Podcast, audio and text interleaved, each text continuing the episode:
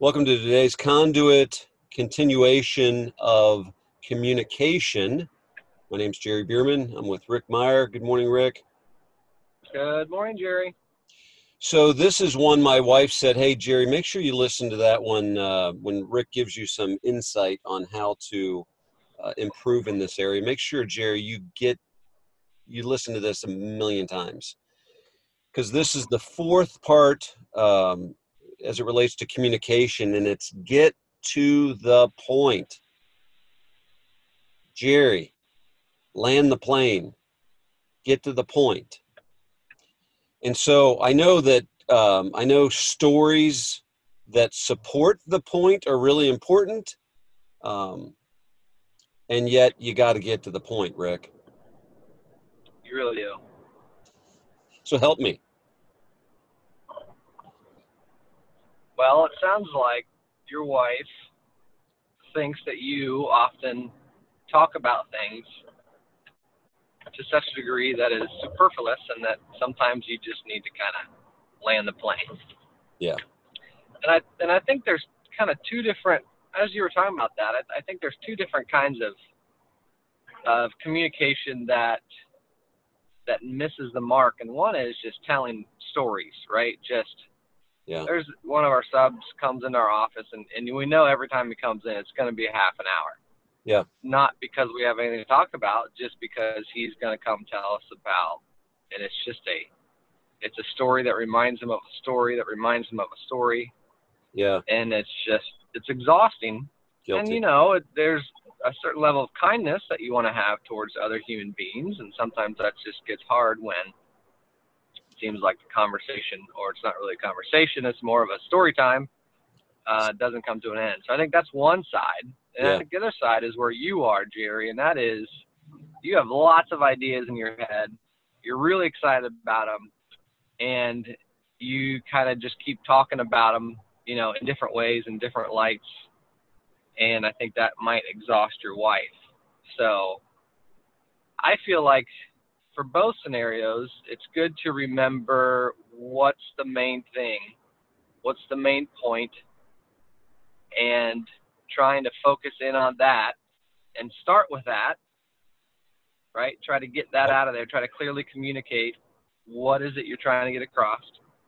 You know, and I think supporting stories are good, but maybe, maybe that, maybe a lot of those need to be held for uh, additional question and answer, not a brain dumping of information. Right. Yeah. Yeah. And to that point, to that point, get to the point, to that point, it's like maybe one compelling story that supports the point you're trying to get across and then to ask the person that you're talking to you know do you do you you know can you reflect back to me um, the point that i'm trying to make Mm-hmm. and and then sometimes you have to tell a different story to to get to that same point. What people like myself do that are uh, um, am i an audio thinker? Is that what you call me? Like i think out loud. Yeah. and so people that think out loud are exhausting for the listeners because you don't know if i'm like formula well i'm formulating a thought as words are coming out of my mouth versus maybe starting with hey the point that i'm trying to make is x y and z um, Mm-hmm. this is the point that i'm trying to make and so uh, let me know if this story uh, supports that or not Yeah. for instance So where have you seen where have you seen uh, you do well specifically with your wife and not uh, not not go too far out in your verbal verbal thinking? Well, I'm not good at that. At, at 54, my default is to just tell more stories that build upon more stories. And, you know, I've even, you know, with my wife or with um, clients or friends, I've found myself telling stories that I forgot what the freaking point was. Like, I had breakfast with a group of leaders Saturday morning, and I was telling a story that involved my son and daughter in law in Wilmington, North Carolina at Wrightsville Beach. And as I was telling the story, I finally said, What was the point I was trying to make anyway?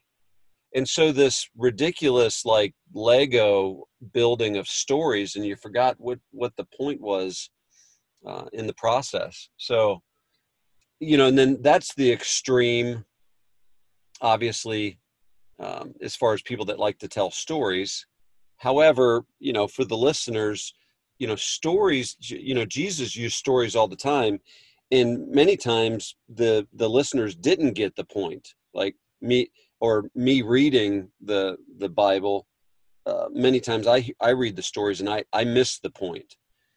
And so you know i guess as i'm uh, as i'm thinking out loud right now is like hey the point that i'm trying to make rick is that you should show up to work early. And here's a compelling here's a story that i hope is compelling that links to that.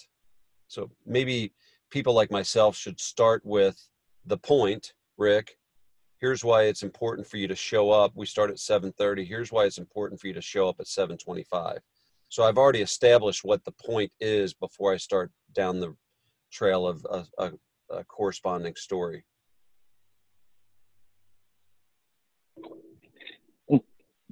thinking out loud, Jerry, I mean, do you think uh, part of a good habit would be to start out with the main point? Here's the point I'm getting across. You know, maybe have a little infill and then end with a point. So it's pretty clear what what you're trying to communicate as opposed to just a lot of verbal fluff. Yeah. Well, you've said this a lot of times. I've heard you say, "Hey, we can still get there from here."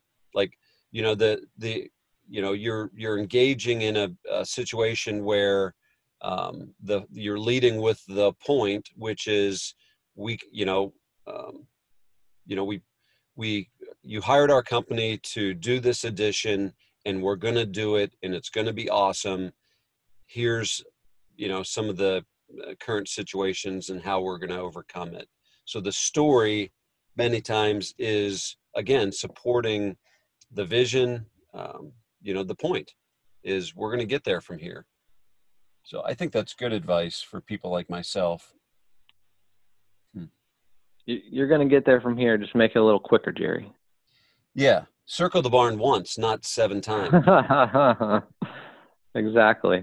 So you found you know and I'm, I'm thinking of jerry might be your jerry might be similar to me um, in that you know we enjoy telling stories. And and yeah in one story prompts a, a reminder of another story that prompts a mm. reminder mm. of another story.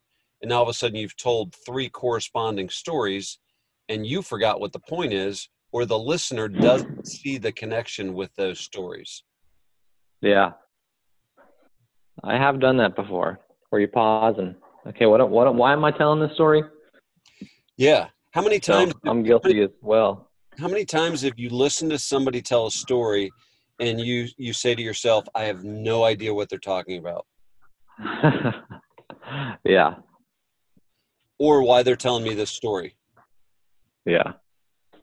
So if you if if we if we as communicators if we have an opportunity to sorry to your point jerry uh, make sure that you think about the point maybe lead with the point and then mm. have, it, have an accompanying story. I think that's good and i think it's also good to think before you speak. Yeah. You know just to consider what you're saying who you're saying to it and why you're saying it. And and really understanding the person you're talking to's verbal cues. You know there's so much emotional intelligence that goes into communication. Yeah. And and sometimes I just want I just want to talk and be heard as opposed to realizing, you know, the people my audience is shuffling, walking away because they're they're done being talked to, and so really being aware of uh, other people's body language and also where they're at potentially emotionally and, and how this conversation is going for them. Yeah.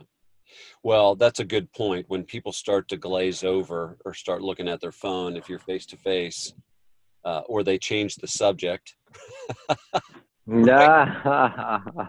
those those would What's be your, good indicators to get what, to the freaking point. What's your wife's indicator of uh, land a plane, Jerry? Or he just she just tell you to stop talking?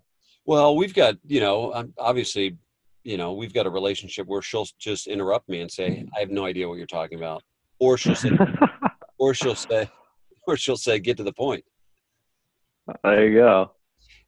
And so, So what are you going to do today to practice getting to the point, Jerry? I'm going to have breakfast with you in uh, 30 minutes, and I'm going to uh, work on leading with the point and see if I can have corresponding stories to support the point. I look forward to uh, giving you feedback on how that goes. Yeah. Yes. Well, at 54, you know, it's one of the, again, as we talk of many times, is that you can, you know, at 54, I can learn, um, I can get better at, um, at these areas and communications communication as we, as we kicked off this series a couple weeks ago on expectations, um, communication is really important. And just because words are coming out of your mouth doesn't mean that you're communicating. So, Mm, it's a good uh, it's a good series. It's a good series at 54, and my my hope is my 21 year old staff uh, can embrace these uh, these little uh, teaching segments that you're offering some wisdom and insight. Most of my wisdom and insight comes from my repetitive failures, and yet that's how we Mm. learn, that's how we learn a lot of times. So. it is. All right, my friend. Well, I appreciate you as always. I'll look forward to seeing you in a bit. And thanks for uh, your insight on communication as it relates to get to the point. Thank you, Jerry. Have a great day.